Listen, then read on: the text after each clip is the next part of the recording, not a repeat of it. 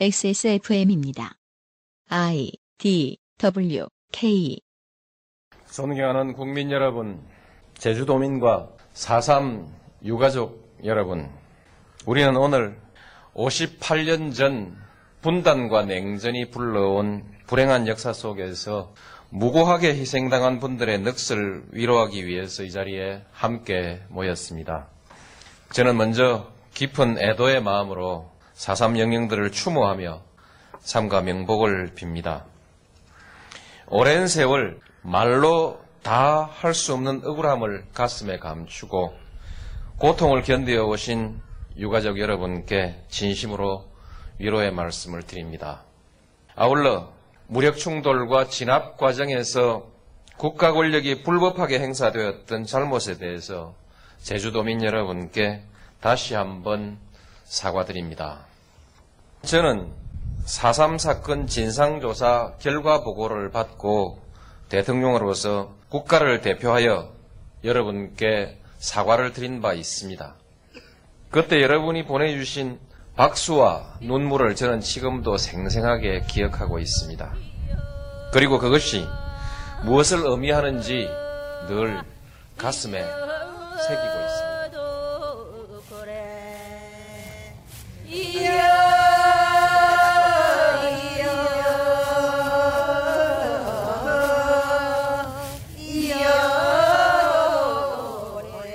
XSFM과 제주 4.3 제 70주년 범국민위원회가 함께 제작하는 기본교양 4.3 영원한 사과. 두 번째 시간에는 이승만의 이해관계에 따라 학사를 결정하게 된 경위, 서북청년단이 무소불위의 권력을 휘두를 수 있던 이유 등을 알아봅니다.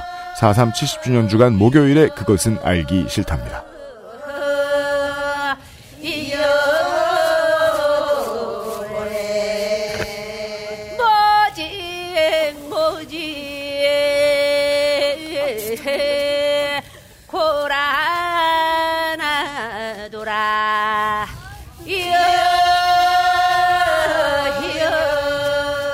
지구상의 청취자 여러분 한 주 동안 안녕하셨습니까? 2006년 4월 3일 제58주년 제주 4.3 사건 희생자 위령제 노무현 대통령의 추도사 중 일부와 함께 시작했습니다. 21세기 시작부터 민주정부에서 정부의 의지와 돈으로 진행했던 4.3에 대한 사과와 진상조사를 지난 9년간 다시 없던 일로 만드는 작업이 나타나면서 진상규명을 위한 흐름이 멈추긴커녕 역행을 해왔습니다. 그래서 그런가 다른 세상이 오기를 벼르고 별렀던 언론인들이 되게 많았더라고요. 저는 여느 해처럼 조용히 넘어가면 어떡하나 발을 동동 구르면서 한 달 전부터 이 방송을 준비를 했는데 수많은 언론이 이 이야기를 풍성하게 다루어주고 있는 2018년 4월입니다. 이런 때는 남들 다 하는 거 한 숟가락 얻는 것도 괜찮다고 생각합니다. XSFM과 제주 4.3 제70주년 범국민위원회가 함께 제작하는 기본교양 4.3 영원한 사과 두 번째 시간입니다. XSFM의 유승균 책임 프로듀서입니다. 윤세민 에디터도 앉아 있습니다. 네, 안녕하십니까. 윤세민입니다. 남들 다 하는 거랑은 좀 다르죠. 왜요? 저희는 좀 미리부터 준비도 했었고. 아, 그래? 다른 데는 뭐 갑자기 4월 1일 날 취재해와 뭐 그랬겠습니까? 열심히. 않았을까요? 다 막 그 제주도 내려가서 그 어르신들 만나고 그랬더만 저희보다 음. 훨씬 많이 준비한 것 같더라고요. 어. 네. 지난주와 이번 주에 그것은 알기 싫다는 처음으로 서울에서 열리는 제주 4.3 항쟁 제70주년 광화문 국민문화제를 홍보하는 목적으로 만들어졌습니다. 광화문 북광장에서 4월 7일 북광장은 그, 그 땡땡문고 위층에 있는 그걸 말하는 거겠죠 아마? 음, 그렇겠죠. 거 좁은 데 거. 거기에 북쪽일까요? 거기에 북쪽은 미국 대사관인데 아니에요? 그러니까요. 가면 안 되잖아, 거기는. 4월 7일 토요일 저녁 6시 30분에 사우스 카니발, 안치환과 자유. 아, 원곡자가 나오세요? 음. 전인권 밴드, 멜로망스 등이 출연합니다. 어, 멜로망스는 최근에 차트 깡패죠. 요즘에도 그런가요? 이제 TV 예능에 나오시고 그러시더라고. 우리가 언제 또 길에서 보겠습니까, 이 사람들. 그 알실 토요일 순서를 귀로 들으시면서 광화문에 들러봐 주셨으면 좋겠습니다. 이번 주 그알싫의 음원, 음원 사용에는 여러 음반 제작 업체 및 아티스트들과 모바일 음악 플랫폼 바이닐이 협조해 주셨습니다. 뉴스를 정리하고 아이엠 피터님과 함께 하시지요. XSFM입니다.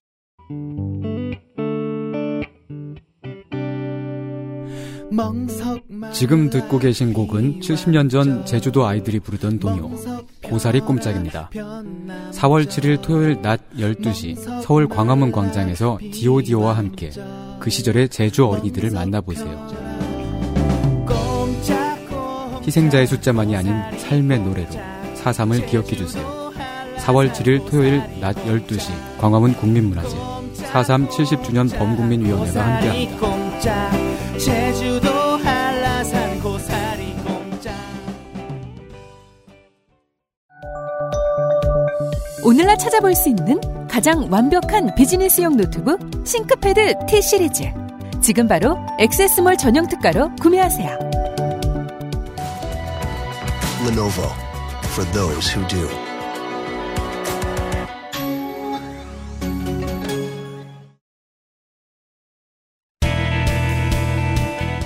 뉴스 roundup History in the making. 저는요, 너 일베야 라는 질문을 사람에게 해본 적이 없습니다. 네.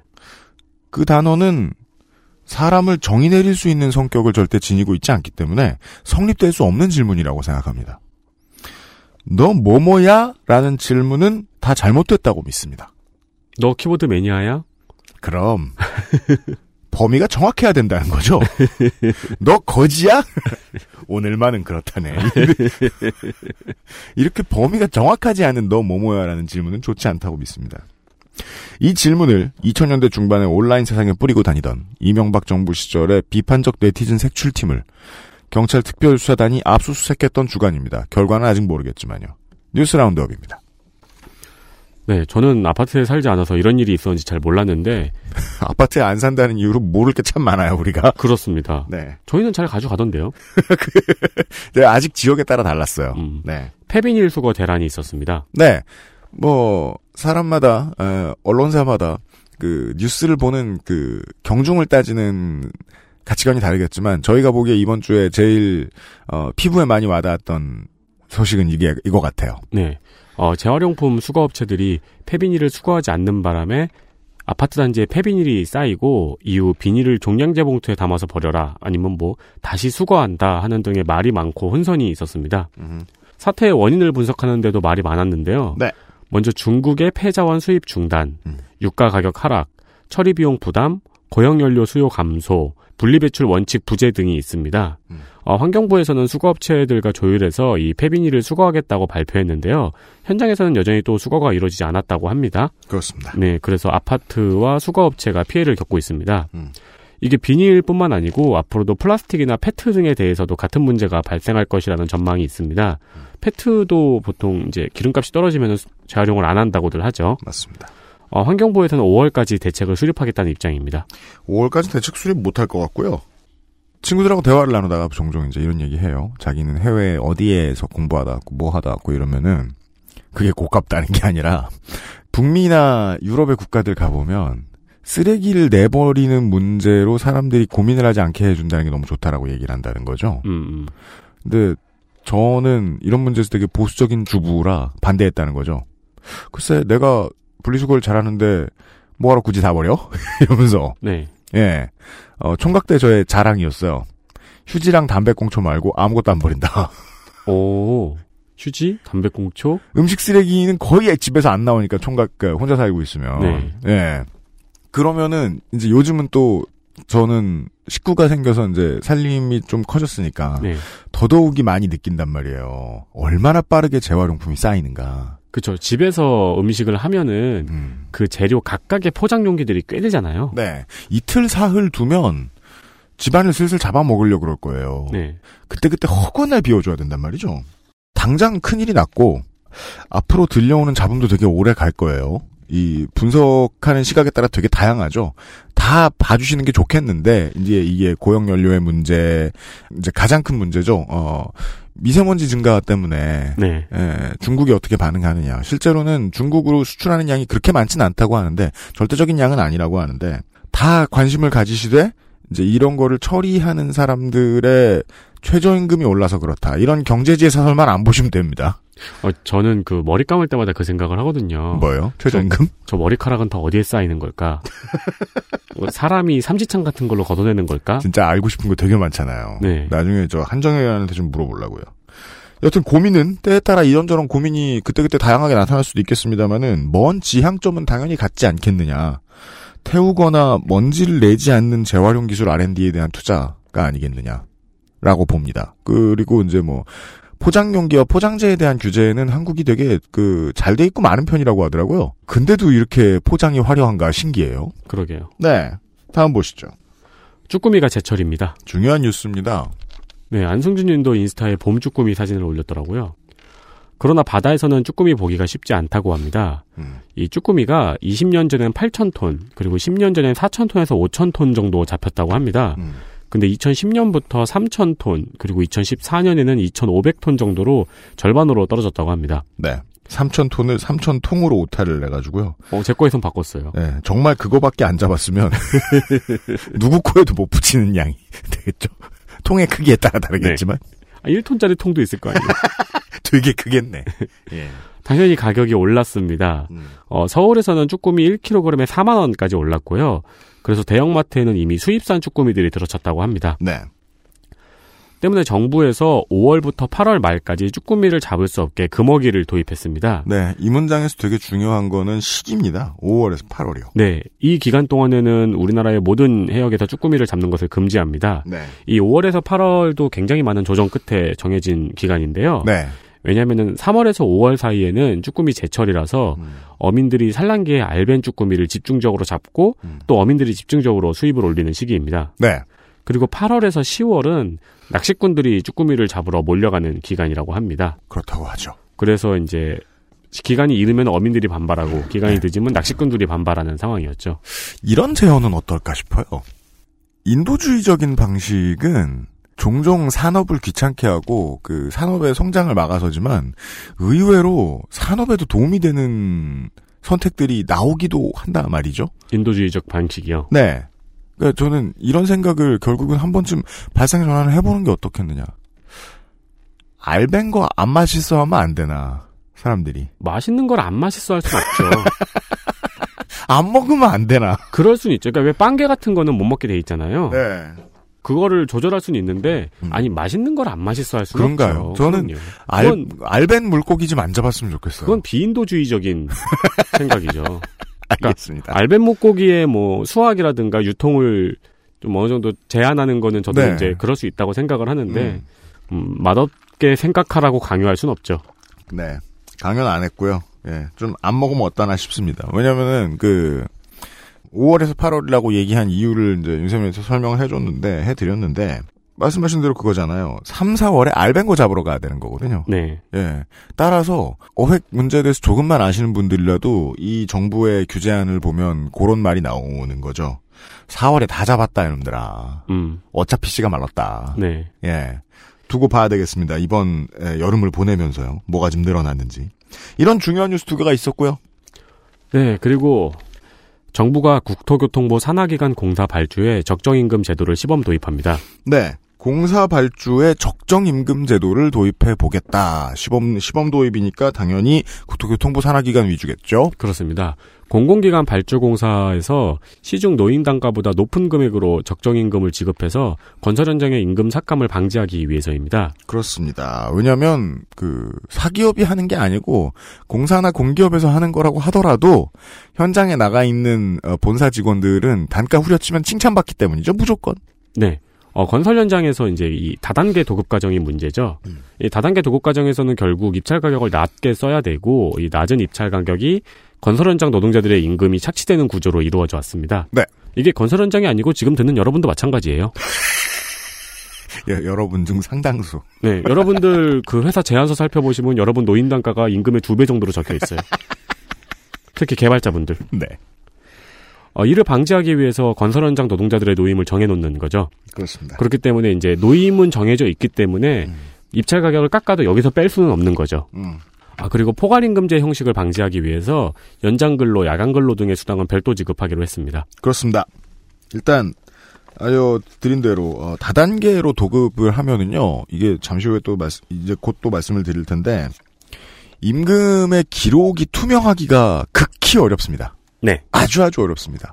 실제로 받은 사람에게 일일이 돌아다니면서 얼마 받았냐고 물어보고 통장 체크해야 되는데 근데 이번에는 또 그걸 하겠다고 하더라고요. 이번에는 해야죠. 네. 하겠다는 뜻입니다. 보시죠. 1, 2차 산업은 특히나 그 중에서 이제 현장 업무는 임금의 명목별 투명성을 아주 확실하게 유지할 수 있습니다. 네. 제가 3차 산업이랑 구분해서 말씀드리는 이유죠. 3차 산업은 가만히 앉아 있어도 일을 하고 있을 수 있으니까요. 그러니까 일하면 일한 시간이고 일 안 하면 일 안 한 시간이니까. 네. 업체 입장에서 근태 평가도 용이하죠. 작년 가을에 9월 말이었을 겁니다. 한국당하고 바른미, 바른미래당 아니죠. 어, 바른정당이 비토를 해서 분양원가 공개 항목을 대폭 늘리는 아마 13개, 61개 정도? 예. 네. 늘리는 주택법 개정안이 통과가 안 됐었어요. 그게 이제 정동영 의원의 후반기 대표작입니다. 자유시장 경제에서 말도 안 된다는 견해도 많지만 저는 61개 정도까지는 괜찮다고 봤거든요. 현 정부는 이미 작년에 이 분양원가 공개 문제가 잘 안 됐고 해서 그 카드를 다시 꺼내드는 게 당장은 부담스럽고요. 반년 만에. 분양원가 공개라는 사안의 핵 주변에서 섬광탄 하나를 터트린 사안입니다. 이것이. 음. 전선을 잡는 작업을 하는 도중이라는 거죠. 전선을 자- 아, 그 전선이 아니고요. 네. 어, 감전되는 와이어 말고. 네, 네. 네.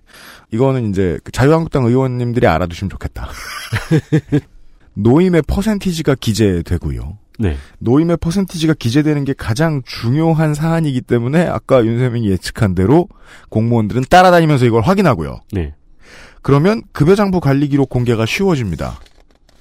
먼 미래를 내다보면 지금 정부가 뭘 하고 싶어서 이러는 건지 알 수 있습니다. 아, 이게 약간 reverse technology 같은 거군요. 왜요? 뒤에서부터 그러면은 분양 원가를 공개하기 싫어하면은 밝힐 수 있는 거 뒤에서부터 한번 밝혀보자. 원래 여당은요, 제일 중요한 속내를 모든 기자들이 다 보고 있을 때 확 터트리는 일을 하고, 네. 정부는 시행령을 만들잖아요. 네. 예, 정부와 각 부처는 그 보조 작업을 몇 년 전부터 천천히 해주고, 이게 원래 그림입니다. 네. 아, 분양원가 공개 확대를 몇 년 내로 하고자 하는 의도다라고 보이고요. 아, 그 다음은 이제, 그냥, 구경해 보시라고. 그 다음 뉴스는. 네, 자유한국당 홍준표 대표가 제주도까지 포기하면서 애타게 보수 결집을 외치고 있습니다. 이제 원희룡 지사가 갈 곳을 잃었죠. 옛집은 나왔는데 돌아갈 집이 없습니다. 아, 홍준표 대표는 4.3 사건을 두고 남로당 좌익의 무장폭동의 양민들이 희생된 사건이라고 발행했습니다. 네. 발언했습니다. 어, 아이엠 피터님이 이제 설명을 해주셨고 또 이제 오늘도 설명을 더 해주실 것 같은데요. 음. 정부의 보고서에 따르면은 군인과 경찰 토벌대에 의한 희생이 78.1%였고요. 무장대에 의한 희생은 12.6%였습니다. 어, 그리고 홍준표 대표가 제주 양민이 무고한 죽임을 당한 날과는 아무런 연관이 없는 좌익 무장 폭동이 개시된 날이 4월 3일이라고 주장했습니다. 네. 이게 옛날부터 이제 이쪽에서 주장하시는 분들이 말하는 논리인데요. 음. 그러니까 양민들 희생을 추모하는 건 좋다. 근데 왜 그 날이 4월 3일이냐? 네. 4월 된 날이다. 그날을 추모하는 건 아니다라는 논리를 저도 한 10년 전부터 본 것 같아요. 근데 그 얘기에 맞추면요, 어, 그, 추도식 할 날이 없어져요. 그렇죠. 예. 홍형의 페북에 보면 이렇게 써있죠? 남로당 좌익 폭동에 희생된 제주 양민들의 넋을 기리기 위한 행사입니다. 아, 결론이 신, 신박해요. 깨어있는 국민이 하나가 되어 자유 대한민국을 지켜야 할 때입니다. 네. 홍찍자지가 떠오르는. 네, 뭐라고요? 코멘트는. 그 왜, 저, 홍준표 찍어야 자유대한민국을 지킨다고. 아. 그 대통령 선거 그 포스터에 보면 써있잖아요. 예. 놀라고 그래. 네. 네. 아, 장재원 대변인도 비슷한 말을 했고요. 네. 안철수 위원장은 완전한 진실 규명을 강조했고 바른미래당의 유이동 수석 대변인은 좌우의 극한 대립을 원인으로 삼았습니다. 이렇게만 이 소감을요. 그냥 표만 찍어주고 자신이 정치적 이득을 누린 적이 없다고 말하는 보통 일반 시민들도 전 다 마찬가지라고 봅니다. 정치에서 반공 얘기 떠드는 사람은 반공이 최종 목표인 사람이 단 한 명도 없습니다. 네. 정치인 아니라 일반 시민들도 매한 가지입니다. 너 땡땡이냐라는 질문이 가진 힘이 그거죠. 네. 그걸 쓰려고 애쓰는 중이다. 그렇죠. 이렇게 관광해 주시면 되겠습니다. 네. 아 근데 저는 이런 거 볼 때마다 신기한 게 네. 분명히 여론이 안 좋아질 게 뻔하잖아요. 네, 그렇게 생각 안 하는 거예요. 그런가? 아니, 이 과거사에 대한 이념을 이렇게 부- 계속 고집을 부리는 게 음. 이게 그렇게 그 지금의 정치 생활에 그렇게 중요한 일인가? 그 PK 계열의 자유단계 정당 정치인 정치인들은 어 YS의 머릿속을 떠나질 못하는 특성을 가지고 있습니다. YS의 정서를 똑바로 배웠고 그 다음에 새로 배운 게 없다는 느낌이랄까요? 음. 그래서 이제 홍준표 대표 같은 사람도 어, 검사 출신이었음에도 불구하고 5.18 민주화 운동이나 부마항쟁 같은 것들에 대해서는 김영삼한테 배운 대로 얘기합니다. 음. 예. 그 문제에 있어서는 되게 시민, 현재 시민 의식하고 어느 정도의 싱크로를 보여주는 놀라운 수준을 과시하는데, 김영삼이 얘기 안 하는 건 이승만처럼 생각해요. 이게 너무 신기합니다. 그렇게 이해하시면 홍준표 대표 이해하기가 쉬우실 겁니다. 이분들한테는 이런 문제가 이제 친일파 우리가 생각하는 친일파 청산 같은 문제인가 봐요. 그럴 수 있습니다. 예. 아, 이런 구, 구경거리가 있었습니다. 아, 뉴스 아카이브 윤세민 에디터 수고 많았습니다. 뉴스 roundup입니다. 아, 뉴스 roundup 윤세민 이것도 언젠간 수고. 아카이브가 됩니다. 그럼요. 다음 주부터는 아카이브입니다. 수고 많았습니다. 그것은 알기 싫다는 일랑일랑 moisture therapy 빅그린 body care에서 도와주고 있습니다. XSFM입니다. 퇴근 후 지친 몸을 위로해주는 건 역시 샤워가 최고예요. 욕조에 몸을 맡길 땐 빅그린 body oil 몇 방울과 함께하죠. 욕조 안에 퍼지는 일랑일랑의 향기. 휴식 그 이상의 것을 부르기 충분하죠. 물론 혼자여도 나쁘진 않아요. 단지 누구와 함께라면 조금 더 좋을 뿐이죠. 물기를 닦고 나면 준비는 끝났어요. 속옷을 입는다는 느낌으로 바디크림을 바르기만 하면 되죠. 가끔은 그것만으로 충분하거든요. Big Green 모이스처 테라피 언제까지나 마지막 선택. 아로니아 진.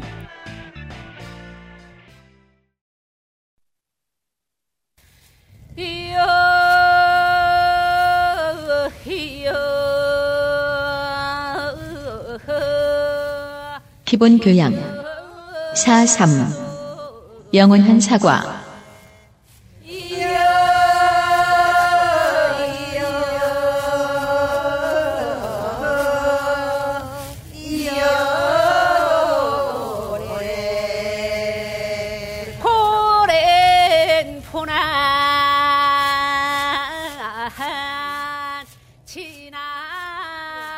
선거 방송 때요. 저희 방송이 만들었던 에, 단어가 있습니다. 지역별 후보들이 있는데 몇 번 여러 가지 설명을 해드렸었습니다. 윤세민은 도통 모르겠다는 표정으로 저를 쳐다보고 있는데. 사실 전 늘 그래요. 네. 보통 대표적인 것으로는 45% 받고 떨어지고 계속해서 떨어지는 아, 부산 민주당형 후보가 있었고요. 네. 이번엔 얘기가 다르겠죠. 이 보스의 말을 잘 듣기 때문에 아, 탈당을 했다가도 곧바로 다시 복당하는 경북 새누리당형 후보가 있었고요. 네. 네. 그 제가 청취자 때 데이터 센터를 듣다 보면은요. 네. 나중에는 제가 어느 지역을 듣고 있는지도 잘 모르겠어요. 그래서 이걸 귀 기울여서 기억해 주셔야 됩니다. 아, 일단 4, 5 분열하고 그 공천이 끝나면은 공천에 가급적 반발하고 보는 호남 민주당형 후보가 있고요. 당의 아이덴티티는 중요하지 않고 예, 모든 당을 일단 다 돌고 보는 충청형 후보가 있죠. 가장 특이했던 것은 제주형 후보, 이른바 괜당 후보라고 부르는 그 사람이 그 사람인 그 정치인들에 대해서 이야기를 해드렸던 적이 있습니다. 제주도의 특성에 대한 얘기 넌지시 알려드릴 수 있었죠. 내부는 시끄러운데 외부에서 보기는 무슨 소리 하는지 하나도 안 들리고 뭔가 안에 마피아가 있는 것 같고 근데 그렇다면 안에 있는 사람들의 속이 시꺼먼 게 아니라 안에 있는 사람들의 속이 시꺼멓게 타들어가고 있는 거죠. 하고 싶은 말이 있는데 왠지 모르게 못하겠으니까. 음. 그래서 21세기 들어서 이제 이주 붐이 좀 있었던 다음에 제주도에 이주를 해서 이 역사를 알게 된 분들도 꽤 많았을 겁니다. 그런 분들 중에 한 분을 섭외하고 싶었는데 그 중에 아이엠 피터님이 있을 줄은 몰랐던 거죠, 제가. 예, 이번 주에도 아이엠 피터님과 함께합니다. 어서 오십시오. 네, 안녕하십니까. 아이엠 피터 임명도입니다. 네. 제주도에서 정착하신 지 햇수로 9년. 네. 이4.3 사건 문제를 파고 들어가기 시작하신 지 8년입니다. 아까 보고 횟수를 못 세시길래 예, 스스로를 타박하시더라고요. 내가 내 딸의 나이를 모른다. 아니, 딸이 근데- 태어났을 때 갔는데. 근데 처음에는 이제 블로그에 제주도 관련 글을 좀 써야겠다고 생각을 하셨을 때는 이렇게 7, 8년 파실 거라고 생각을 하셨나요? 저는 생각한 게 4.3이 뭐 한 글 한 서너 번 쓰면 끝, 끝이 나겠지 생각을 했어요. 네. 어 그런데 파도 파도 쓸 얘기가 나와요. 음. 그리고 제일 제가 글을 써야 됐다고 생각한 거는 뭐냐면은 아무도 글을 잘 안 써요. 4.3 사건에 대- 대해서는. 예, 4.3 사건 이렇게 뭐 70주년이나 뭐 행사가 있으면은 네. 간혹 가다 쓰고 나와요. 제가 생각할 때 근 10년 동안에 나왔던 제주 4.3 관련된 글보다 이번에 70주년 맞아서 나왔던 글들이 더 많은 것 같아요. 그동안에는 사람들이 4.3은 안- 알지만은 입 밖에 내거나 글로 쓰지 않고 특정의 어떤 작가나 뭐 이렇게 방송국에서만 얘기했을 뿐이죠. 대치 아닌 대치. 학살이지만 어, 대치라고 불렀던 그 상황. 네. 예, 중간 어느 시점에 유격대장 김달삼과 예, 토벌군의 연대장 김익렬이 손을 잠시 맞잡았던 그 시간부터 다시 이야기를 시작할 수 있을 것 같습니다. 그것을 428 협상이라고 부른다더군요. 이름이 굉장히 멋있잖아요. 평화협상. 평화 협상. 그 이때 나왔던 협상 내용이 있어요. 네. 왜냐면은 굉장히 그러게요. 아, 합의 내용이 있네요. 요거 한번 네, 보겠습니다. 세 가지가 있는데요. 첫 번째가 72시간 내에 전투를 완전히 중지하되 산발적 충돌이 있으면 연락 미달로 간주하고 아 이건 보통 그 화평의 의지가 있을 때 하는 얘기예요. 예, 그렇죠. 다시 싸움 나면 다시 전저, 전투야라고 얘기하는 건 평화협정 할 생각 없다는 거거든요. 5일 이후의 전투 행위는 배신 행위로 본다. 무장해제는 점차적으로 하되 약속을 위반하면 즉각 재개한다 전투를. 무장해제와 하산이 원만히 이루어지면 주모자들의 신병을 보장한다. 더 이상 죽이지 않겠다는 의지였던 것 같아요. 네 그렇습니다. 어, 김달삼과 김익렬 이 두 사람이 갖고 있는 기본적인 바탕은 뭐냐면은 네. 우리는 싸움을 하지 않겠다. 음. 서로 죽이지 않겠다. 그러니까 저는 이 남북 협상이나 이런 거 할 때도 네. 이런 생각들이 굉장히 밑바닥에 깔려 있어야 된다고 생각합니다. 그렇죠. 어, 그런데 이제 일부 이제, 어, 그거 보수 쪽에서는 무조건 쟤는 적이야. 죽여야만 한다는 생각을 갖고 있는데. 그렇죠. 그게 사실은 그 4.3 사건 때에도 또 벌어집니다. 음. 어, 이게 이제 오라리 방화 사건인데, 이렇게 4.28 평화협상을 해서 이제 휴전을 해갖고 이제 조용해지는데 갑자기 오라리 마을이 불이 타면서, 어, 방화 사건이 벌어지는데 이거를 경찰들은 무장폭도들이 평화협상을 깨고 공격을 했다. 이렇게 얘기를 합니다. 김익렬은 알고 있었죠. 이거는 서북 청년단들이 고의적으로 방어를 하고 전쟁을 촉발시키는 행위였다. 또 설명해 주실지 모르겠습니다만은 보통 서북 청년단은 어, 공권력이 직접 하기 어려울 때 공권력에 연락을 받고 나가서 그런 일을 많이 했지 않습니까? 네, 그렇죠. 음. 이 방화 사건이 벌어지면서 완전히 이제 그 평화협정이 깨지고 다시 이제 전투가 이제 재개됐는데 이때 김익렬이 해임이 돼요. 해임이 된다. 예, 그러니까는 너는 전투의 의지가 없어. 음. 어, 완전히 해임을 하는데 김익렬이 그때 해임되면서 정말 피 터지게 외치거든요. 음. 어, 이- 야, 이렇게 싸우면 안 된다. 더 이상의 살인은 해서는 안 된다. 그렇게 외쳤지만은 그렇게 결국은 얘기했겠죠. 협정했다 지금. 그렇죠. 음. 아직 5일이 지나지 않았으니까 이건 사실 연락 미달로 간주해야 되는 내용이잖아요. 그렇죠. 협정문에 의하면은. 이 오라리 방어 사건이 단순하게 서청의 어떤 그 공작이라고 생각할 수 있는데 이게 1952년도에 네. 이승만이 또 써먹어요. 부산의 금정산 공비 사건이 나오는데 이게 뭐냐면은 한국 전쟁이 벌어지고 나서 이승만이가 도망을 가잖아요. 네. 그러면서 이제 그 52년도에 국회의원들이 야 이거 대통령을 못 믿겠다 내각제 하자 이러, 이러면서 내각제를 하려고 하니까는 이승만이가 금정산에 이제 그 공비가 나타났다고 거짓말을 해서 공작을 한 다음에 국회의원들을 50명 헌병대가 체포를 해갖고 직선제 개헌안으로 바꿔버린 거죠. 그리고 이제 대통령이 다시 되는데 그러니까 이게 오라리 방화 사건부터 이게 경험을 한 거예요. 야 이런 식으로 정치 공작을 하면은 내가 권력을 장악하고 내, 내 멋대로 이 나라를 좌지우지할 수 있다는 거. 아, 네. 효과를 확인했다. 네, 그렇죠. 제주를 통해서. 그래서 이 오라리 방화 사건이 다시 아까 얘기하셨듯이 이제 지난번에 얘기했듯이 정말 이 막을 수 있는 기회였는데 이 기회가 다 사라져 버리는 정말 사륙 정말 학살의 시작이 이제 이때부터 본격화되는 거죠. 네. 그 428 평화협상의 이제 조항들에 대해서 아까 읽어드렸는데 이게 합의가 나고 사흘 뒤에 이 방화 사건이 있었다. 그렇다면 그 사흘 사이에 김익렬 연대장은 아까 말씀하신 대로 보직해임이 됐다는 거겠네요? 네, 그렇죠. 아까 전에 서청 얘기가 잠깐 나왔는데 제주 4.3에서 가장 중요한 사람들이 이제 서청이 나옵니다. 앞서 서북청년단. 이 서북청년단 자, 저는 이 서북청년단이 이 현대에 등장했었죠 몇 년 전에. 그래갖고 지금 뭐 그 서북청년단 사람들이 뭐 조끼 입고 막 다니는 거고. 아, 네. 아.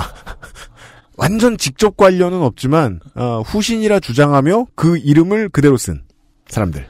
어, 이 제주 사람들 입장에서는 서청이라는 얘기만 들으면 경기를 할 정도거든요. 그렇겠죠. 근데 이 서북청년들이 이제 그 어떻게 생겼는지 조금 설명을 드리자면은 해방 이후 군정 이 되면서 이제 38선이 그어지잖아요. 네. 그래서 이 북한에 있던 그 기독교인들, 부자들, 친일파들이 북한에서는 살 수 없으니까는 이제 그 원, 월남을 하는 겁니다. 네. 이 월남을 하면은 자기의 재산과 땅을 다 놓고 왔으니까 이제 없잖아요. 네. 근데 이런 사람들이 이제 한마디 건달이 되는 거죠.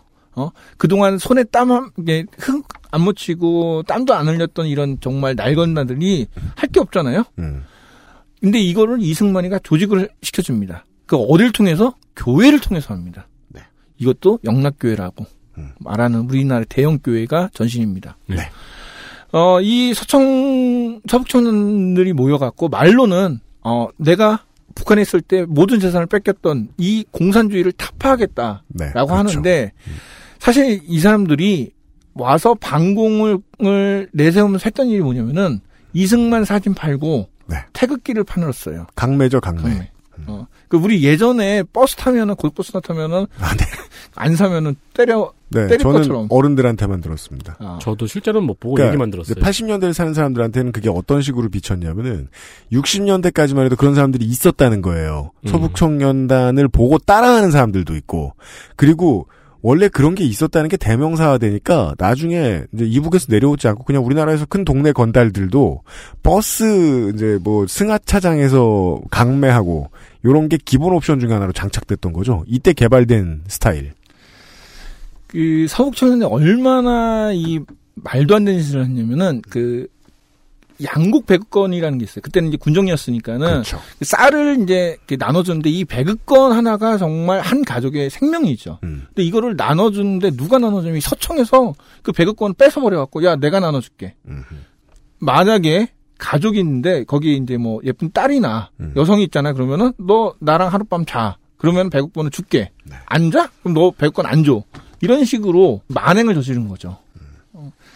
어. 여기다가 그 다음에 이 서청들이 어느 정도냐면은 신문사나 그다음에 도청 이런 데 가서 그 도청 과장들을 막 패요. 너 쌀 내놔, 네. 돈 내놔, 뭐 이런 식으로. 근데 이러는데도 아무도 이들을 막지 못했어요. 왜 그러냐면은 이들의 뒤에는 이승만이 있었기 때문이죠. 그러니까 악만 남은 사람들을 이승만이 어떻게 잘 조직을 해서 특공대로 써먹은 건데 그에 따른 권력에 의한 만행이 더 많았던 거죠. 아유, 세상에 순리라는 게 사람이 악만 남았으면 그 악을 가지고 돈을 벌려고 들죠. 네. 예, 예. 그 제주도에 이런 말이 있어요. 그러니까 육지 경찰. 그러니까 제주도 사람들이 이제 뭐 육지 라고 하죠. 네, 네. 그래서 뭐 저도 이제 한도 아직까지도 육지 것이라는 얘기를 들어요. 근데 네. 이 육지 것이라는 말은 뭐냐면은 어 육지 경찰 외부에서 온 사람들은 다 수탈에 대응했어요. 그러니까 육지에서 왔던 사람들은 제주도 사람들을 그냥 안 놔둬요. 뭘 뺏어가. 음. 어? 뭐 말총을 뺐던지 쌀을 뺐던지 뭘 하여튼 다 뺏어가는 사람들인데 수백 년 된 얘기군요, 예. 지금까지도. 네. 그런데 그게 또 서청을 통해서 또 벌어지는 거죠. 음.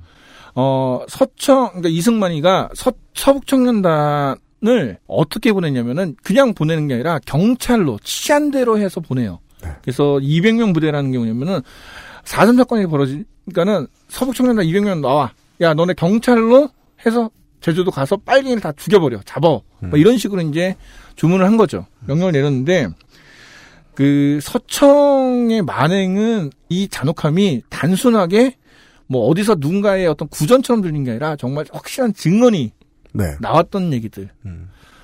어, 서청 만행 중에 하나가 이제 하다 보면은 서청에 있는 애들들이 산으로 간 사람들 가족들을 끌고 와요.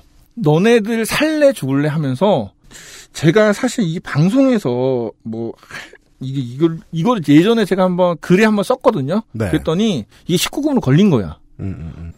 같은 경찰인데 왜 못 막았냐는 얘기를 해요. 그런데 제주 출신의 경찰이 있고 그다음에 육지에서 온 경찰 있잖아요. 그럼 네. 육지 경찰도 그래요.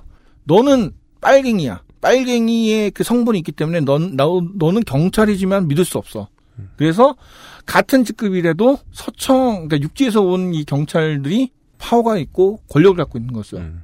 주위에 동네 이웃 삼촌들이 그 서청한테 죽임을 당하는데도 한마디 말을 못하는 거예요. 네. 왜냐면 말하는 순간에 이 새끼 빨갱이네. 그리고 얘도 어 죽여버리니까는. 제주도는 사실 괜당 문화가 있어요. 그래갖고 제주도에서 택 그 자동차 사고가 나면은 어떤 말 하는지 아세요? 너 어디 살아? 니네 아빠 누구야? 그래요. 그런 왜냐 왜 그러냐면은 그 아빠를 아는 순간에 쟤는 누군지 족구가 쫙 나와요. 아 그렇게 생각하는 그렇게 좁아요. 어 저도 사실은 어디 가서 이렇게 함부로 못하고 우리 애들한테도 얘기를 못하는 게제 송당이 누구야 딱 나와요. 그래서 뭐 저희 동네 같은 경우는 누구라고 얘기하면 다 아는 정도로 괜당 문화 이런 식으로 되게 좁기 때문에 좁으면은 이 좁은 마을에서 좌와 우가 갈리고 서로가 죽여야 돼요. 왜냐면은 아까 얘기했듯이 육지 경찰 서청이 와갖고 제주 경찰한테 너 죽여 쟤 빨갱이야. 만약에 쟤를 안 죽이면 너도 빨갱이야. 그러면은 동네 삼촌을 그 제주 경찰 죽여야만 된다는 거죠. 사학 수업 시간에 뭐 귀등으로 듣던 얘기입니다만은 이게 공부할수록 자꾸 선명하게 떠오르는 이야기들이 있어요. 그 서북 청년단은 네, 권력을 이용하면서 이분법을 강력하게 사용을 했는데 이게 이제 몇 가지 기재들을 가지고 있다는 거죠. 내가 피해를 입게 생겼고 에, 정치적으로 곤란해졌을 때 이분법을 쓰면 나를 구제할 수 있고 네. 지나가는 아무한테나 너 빨갱이냐 아니냐 아니면 증명해봐라고 얘기하면서 곤욕을 치르게 만드는 것은 자신의 권력을 강화하는 데 매우 쓸모가 있다는 거죠. 음, 그리고 제주도에서는 그 방법으로 사람들까지 쉽게 많이 죽였다라는 보고는 어, 아이엠피터님 말씀해 주신 대로 많은 사람들의 증언이 교차되어 검증되고 있는 과정입니다. 태극기 집회 때, 네. 그 제일 유명했던 팻말 중에 하나죠. 빨갱이는 죽여도 돼라고 써있던 팻말. 그러니까 다 본받았어요. 네. 본받은 건 다 본받았어요. 누구한테 그렇게 사사받았는지 모르겠지만 확실히 그런 문제는 빨리 배우나 봐요 사람들이 신나면. 네. 사실은 조금 그래픽한 부분들을 좀 걷어냈습니다만은 전혀 모르셨을 분들을 위해서 최대한 열심히 설명을 드리고 있습니다. 예. 에, 광고를 듣고 그 알실은 이번 주에 노래를 듣고 있어요. 노래 한 곡 듣고 좀 쉬었다 돌아오겠습니다. 그것은 알기 싫다는 실천하는 사람들을 위한 노트북 한국 레노버에서 도와주고 있습니다. XSFM입니다. 세계에서 가장 많이 팔리는 노트북 브랜드 레노버. 뛰어난 가성비로 당신의 라이프 스타일을 변화시킬 IdeaPad. 지금 바로 XS몰 전용 특가로 구매하세요. Lenovo for those who do.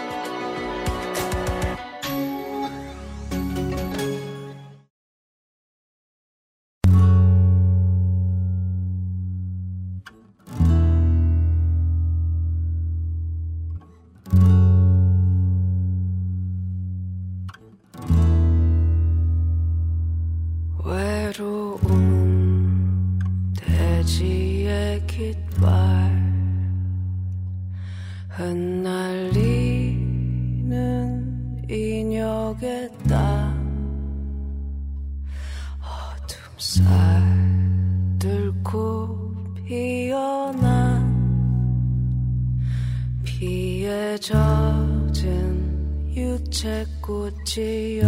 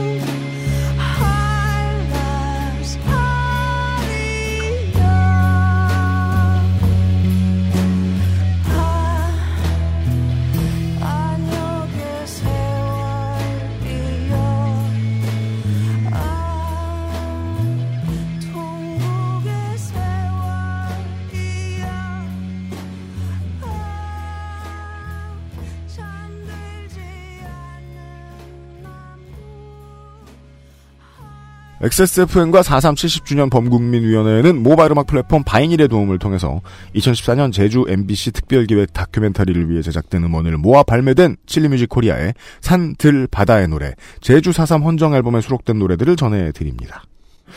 오늘 들으신 곡은 광고에서도 들으셨던 광고 모델이 이상한 사람이죠? 어, 3호선 버터플라이의 잠들지 않는 남도였습니다. 어, 수많은 사삼 행사에서 재창되던 이 노래가 2014년에 갑자기 아름다운 나라로 바뀌던 황당한 장면이 떠오릅니다. 아무튼 돌아왔습니다. 아 근데 그 저희 광고 이거 광고 모델 하시는 분 있잖아요. 네. 바쁘니까 네. 담배 엄청 피시더라고요. 아, 그래요? 네. 하여튼 공해야. 예. 목소리 이상하면서. 돌아왔습니다. 아이엠 피터님과 함께하고 있어요. 서북청년단의 기원과 활동에 대해서 비교적 짧고 명쾌하게 설명을 해주셨습니다. 네. 예. 이승만에게 필요했다. 그러니까 그 몽둥이로 된 비선 조직이죠. 예. 몽둥이와 다른 흉기들을 가지고 있는 이 사람들이 육지에서 나쁜 짓을 많이 했지만 제주도에 가니까 나쁜 짓의 수준이 너무너무 올라가 버렸다. 예. 제가 2013년 4월 3일에 남재준 국정원장이 남재준 국정원장이 제주 4.3 사건은 무정폭동이라는 이야기를 강연 중에 했었어요. 네.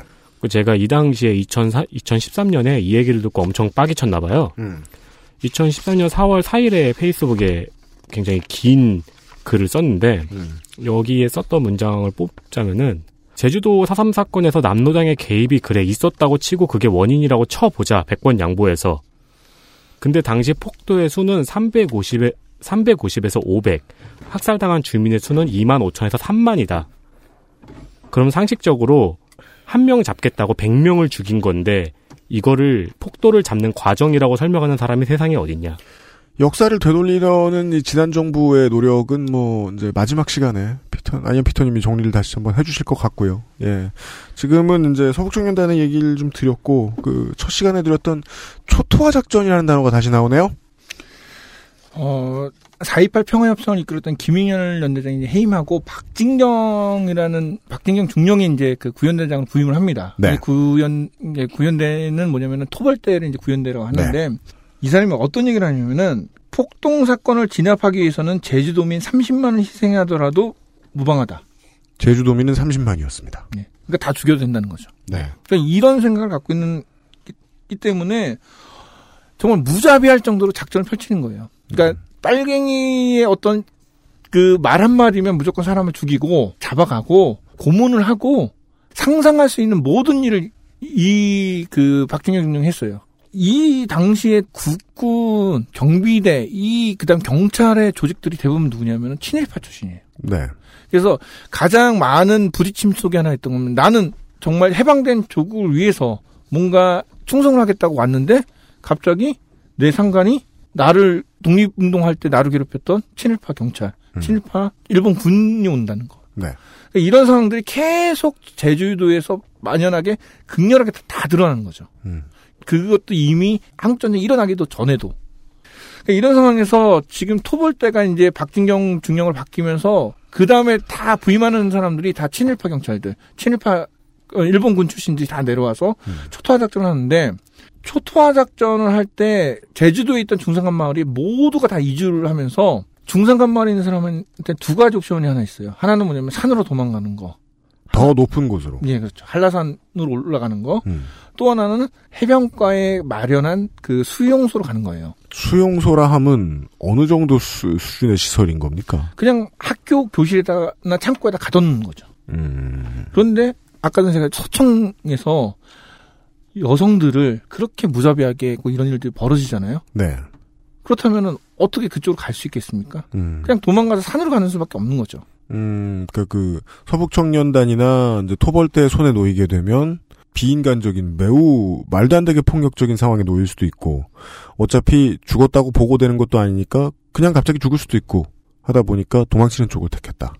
대부분의 제주도민들이 이런 서청의 만행 때문에 산으로 도망갑니다. 그러니까 이거는 어느 쪽으로 가야 살 수 있나의 계산이잖아요. 음. 밑으로 내려가서 수용소에서 죽임을 당하느냐, 산으로 올라가서 빨치산이란 누명을 쓰고 죽임을 당하느냐, 어느 쪽이 더 살 가능성이 높을까를 두고 생각을 해야 되는 상황이죠. 음. 한라산 중턱으로 이제 도망간 제주 도민들의 사진을 그러니까 이쪽에서는 이제 뭐 무장 폭동대 뭐 폭도라고 얘기를 하면서 사진을 을 보면요 다 애기 엄마 네. 할머니 그다음에 그 조그만 다섯 살 여섯 살짜리 아이들이에요. 제가 사는 동네에 이제 다랑시 오름이라는 곳이 있어요. 다랑시 오름이 굉장히 이제 뭐 오름의 여왕이라고 할 정도 되게 멋있는데 네. 그 밑에 굴이 있어요. 근데 그 굴이 무슨 굴이냐면은 네. 이쪽 성당부터 해갖고 김영 해갖고 요쪽에 있는 그 중상한 마을과 해변 쪽에서 도망 나왔던 사람들이 그 다랑시 오름에 굴을 파고 들어갔은 거예요. 음. 그런데 이 사람들이 그 토벌대가 왔, 와서 자수를 권유하는데도 못 나와요.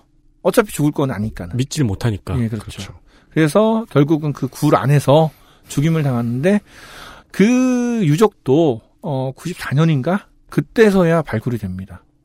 그 전까지는 손을 못 댔었어요. 아니 근데 모르진 않을 거 아니에요. 알고 있죠. 왜냐하면 동네 사람들이 다 알죠. 저기 그렇죠. 굴에는 어, 누, 누가 죽었고 뻔히 알아요. 이게 뭐 500년 된 사건도 아니고 그 굴에서 죽임을 당한 분의 제사도 여전히 지내고 있을 텐데. 근데 왜 못 가냐면은 정부에서 막았거든요. 네. 굴이나 이런 것들을 저기 뭐 발굴하거나 뭐 하려면 허가를 받아야 되잖아요. 네. 그동안 허가를 안 내준 거예요. 그리고 제주도에 계속 살고 있는 사람들 사이에서는 뭐 어른들 위주로 그러한 흉흉한 소문이 돌았겠죠. 언제 또 저런 비슷한 사람들 그 군복 입고 내려올지 아느냐. 음. 네. 되게 무서운 얘기 하셨는데 실제로 2014년도에 네. 영광급 장교들을 주축으로 한 극우 단체 보수 단체가 박근혜 정부 때 얘기입니다. 예, 실제로 제주도에 제주 4.3을 파헤치겠다면서 왔어요. 뭘, 그래서- 뭘 파헤쳐요? 그러니까 이게 어, 어떤 뭐 어, 민간인 학살이 아니라 폭동 위협다. 내지는 그 어, 남노당의 지시를 받은 간첩들의 소행이다. 음. 이거를 전달하기 위해서 유인물을 만들고 그 4.3 유적지 그다음에 공항 가서 막 유인물을 주면서 얘네들은 빨갱이 하면서 그 소리를 계속 지르면서 다녀요. 그런데 그렇게 되면은 제주 도민 입장에서는 이게 어 육지것이 와갖고 이런 식으로 말도 안 되는 하면은 뭐라고 해야 될 거 아니에요? 족치고 싶죠. 근데 못 해요. 그렇죠. 그렇죠. 왜냐면 그 동안에 당했던 이런 모든 것들 그리고 저 사람이 나한테 빨갱이라는 소리를 하는 순간에 사람들이 어, 쟤 빨갱이야? 제주도 전에 그 좁은 사회라 그랬잖아요. 네. 그 마을에서 살던 가족 중에 하나는 산에 올라간 사람 분명히 있거든요. 음. 그러면 그 한 사람으로 인해서 이 가족은 다 빨갱이 가족이 되는 거죠. 네. 그 트라우마가 아직까지도 존재하고 있어서 음. 실제로 초토화 작전 이후에 네. 많은 제주도민들이 말을 못하고 무서워서 공포에 떨면서 평생을 살아온 거죠. 그걸 경험했던 분들. 서울시 한복판에서 유인물을 돌리면서 빨갱이가 문제다, 빨갱이였다라고 외치는 사람들은 보통 사람들의 조소를 받거나 지나가는 사람들이 무시하고 지나가잖아요. 네. 근데 제주도에서는 그런 식으로 해석이 되지 않는 거군요. 아직까지도 저희 마을에는 좌우위 그러니까 토벌대와 무장대에 간, 그 친척들이 있는 분들이 있어요. 음. 그래서 서로가 집에 불을 지르고 죽인 사례가 있어요. 음. 실제로. 근데 그분들은 어이 형님 뭐 삼촌 막 다 인사를 해요. 근데 그분들의 입에서는 절대 4.3 얘기는 안 나와요. 아. 그렇겠죠. 나오는 순간에 원수가 드러나고 음. 그 아픔이 드러나기 때문에. 어, 오늘 시간의 마지막 얘기는 그 요걸로 얘기를 시작하면 좋을 것 같아요. 2013년에 나왔던 아, 영화 독립 영화죠. 어, 짓을 끝나지 않은 세월 2에 대한 얘기입니다. 이게 보신 분이 많이 없어요. 어, 실제로 관객 동원도 뭐 10만에서 15만 선이었다고 하고 뭐 이게 IPTV에서 밀어줄 만한 영화도 아니고 하다 보니까 이게 봤는데 4.3에 대해서 모르는 분들이 보기에는 그냥 그 뭐랄까요 그 무슨 20년 전에나 나오던 세기말적인 컬트 영화처럼 느껴집니다. 음. 하도 잔인해서 말도 안 되게 그 비인간적인 내용들이 너무 많아서 네. 아까도 사- 살짝 설명을 해 주셨지만은 이 지슬에 나온 김상사라는 인물이 있어요. 나쁜 놈, 그러니까 사이코패스예요. 이제 이걸 자세히 뒤져 자세히 생각을 해보면 어, 배웠던 걸 기억을 해보면은 이게 역사상 별로 리얼리티가 죽지 않은 인물이라는 걸 느낄 수 있습니다. 2차 대전 때 발견된 방식이죠. 어, 독일군이 사용한 학살의 일손이 모자라기 때문에 병사들 지치지 말라고 이제 마약을 네. 적극 활용하기 시작했던 이 방법이 제주도에서도 쓰이죠. 예, 그게 이제 지슬에서 나오는 김상사가 마약 중독자인 원인이거든요. 그 캐릭터가.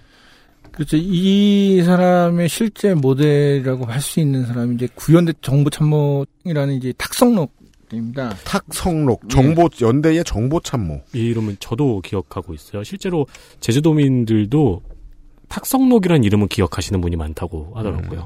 어, 정말 잔인하기가, 어, 이루 말할 수 없는. 네. 강간을 하고 죽이고, 어, 현지철을 굉장히 많이 뒀다 그래요. 네. 너 나랑 같이 살아. 그러면 내가 아니면 네- 죽어니까. 그리고 네 가족들을 살려줄게. 이 조건으로 그런 조건을 내걸면 어느 여성이라도 가족을 살리기 위해서 그렇죠. 렇게 안 할 수가 있겠어요. 그러면 이런 사람들 해놓고 특히나 이 탁성록이 뭐냐면은 마약을 했어요. 그래서 어 병원이나 의무관을 한테 가갖고 야 아편 주사 갖고 와. 음. 어 그래서 아편을 맞고 그리고 이 그 약에 취해 갖고 사람을 죽이고 강간하고 이런 일들이 비일비재해갖고 탁성록을 보면서 그 주위에 있는 군의관이라든지 이 주위 동료의 경, 경찰 군인들조차 그 사람 무서워했어요. 광기에 미쳐갖고 아까 전에 이 지스리 좀 컬트적이라는데 실제로 이 사람에 대한 증언하는 사람들은 뭔가 공포, 괴물을 봤다고 할 정도의 어떤 증언을 했다고 좀 인터뷰를 하, 하셨던 분이 그 얘기를 하더라고요. 실제로 네. 그 언급하셨던 현지처였던 사람들도 결국엔 나중엔 다 죽였다고 하죠. 그렇죠. 이제 가면서 이 원고에 이 넣어주신 이 그 이제 도민들의 증언 이것은 뭐 어떻게 그 실제로 취재를 하셨던 겁니까? 이 내용들은 다 제주 4.3 보고서에 났던 얘기들이에요. 보고서. 공식적으로 인터뷰를 다 합니다. 음. 그래서 인터뷰를 다 하고 이것들 중에서 추릴 거 추려갖고 이제 보고서로 온 거고, 그 다음에 제주도에서 제주도민일보라는 이나 이제 MBC나 이런 데서 4.3 특집을 했어요. 그러면서 그 당시에 생존했던 분들을 다 취재를 하고 증언 초록을 다 딴 겁니다. 네. 실제로 이분들의 증언은 제주 4.3 평화박물관에 가면은 거기 다 나와 있어요. 제주 의원에서 복무하셨던 분의 증언이 인상적이네요. 탁성록은 제주에 도착하자마자 병원으로 달려와 소위 아편 주사를 요구했습니다. 그러나 마약은 함부로 취급할 수 없는 것이라 약재 과장을 불러와서 결제를 받고 주사를 놔줬습니다. 그는 팔에 주사 바늘이 들어가지 않을 정도로 지독한 아편쟁이였어요. 안정숙 간호원이 팔뚝에 주사를 하려고 해도 주사 바늘이 들어가지 않자 겨드랑이 밑에 꽂으라고 하더군요. 그는 재임 기간 내내 주사를 맞으러 병원을 찾았습니다. 네. 근데 이 사람은 약쟁이 신분이 아니라 장교로 온 거잖아요. 네, 그렇죠. 그 장교로 와서 그 모든 권력을 동원해서 할 수 있는 만행은 다 간 거죠. 어, 너네들이 만약에 빨갱이 무장대에 협조를 하거나 우리 군인들의 말을 듣지 않거나 서청에 협- 협조를 안 하면은 너네들은 다 죽은 목숨이야. 주입을 시키는 거죠. 공식적으로는 우리는 그런 적 없어요. 일부 항상 하는 거죠. 일부 군인들이 뭔가 이 정치적인 문제가 있어서 그런 일을 벌였다. 우리는 아니다. 근데 서청 경찰들의 조- 고문과 그다음에 강간, 학살들을 보면은 조직적으로 그렇게 시켜요. 그래서 일부 이 서청 대원들이 가서 괜히 그 저녁마다 마을 그다음 에 수용소에 가서 사람을 불러내 이게 훑어보고 죽이고 묻어버리고 그러면은 그 남아 있는 사람들은 얼마나 말을 잘 듣겠어요. 음. 그러니까 이런 일들이 공공연하게 벌어졌던 게 세수 4.3 사건이었습니다. 어, 그냥 정리하려고 하셨던 말씀인데 아주 적절합니다. 이런 일들이 일어났던 것이 제주 4.3 사건이었습니다. 네. 예. 개요를 살펴드린 겁니다. 기본 개요를. 이런 방식을 통해서 말이죠. 네. 이런 방식이어서 안타까울 뿐입니다. 내일도 아이언 피터님을 만나 뵙겠는데요. 어, 내일은 어떤 얘기를 들려주실 수 있을까요? 어, 내일은 그동안 왜 제주도민들이 4.3을 말하지 못했는가. 어, 이런 부분을 좀 가지고 한번 얘기를 해보고 싶습니다. 음, 알겠습니다. 예. 어, 내일 이 시간에도 아이언 피터님하고 다시 얘기를 나누도록 하죠. 오늘 수고 많으셨습니다. 예, 고맙습니다. 감사합니다. 그것은 알기 싫다는 아로니아 열풍의 시초 평산네이처 아로니아진에서 도와주고 있습니다. XSFM입니다. 언제까지나 마지막 선택. 아로니아 진.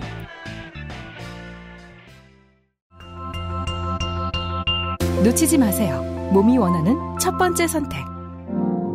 Big Green 엑세스몰에서 만나는 빅그린 모이스처 테라피.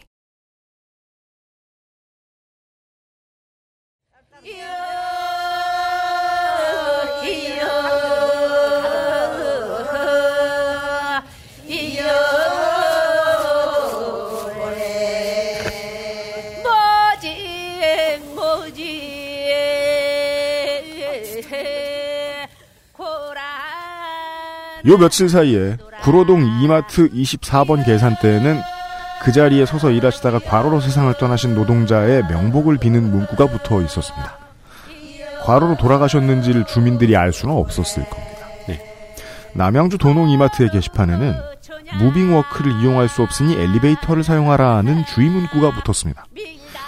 무빙워크 안전 점검을 하던 노동자가 거기서 사망했다는 사실을 주민들은 알 수 없었습니다. 막을 수 있었던 죽음은 인류의 이웃과도 같습니다. 이유를 밝히고 계속해서 사과하고 조심하지 않으면 더 빈번하게 일어난다는 것만 분명합니다. XSFN과 4370주년 범국민위원회가 함께 만드는 기본교양 43 영원한 사과 두 번째 시간이었습니다. 내일 다시 뵙죠. 윤세민과 유승균 PD였습니다. 안녕히 계십시오. 감사합니다. XSFM입니다. I D W K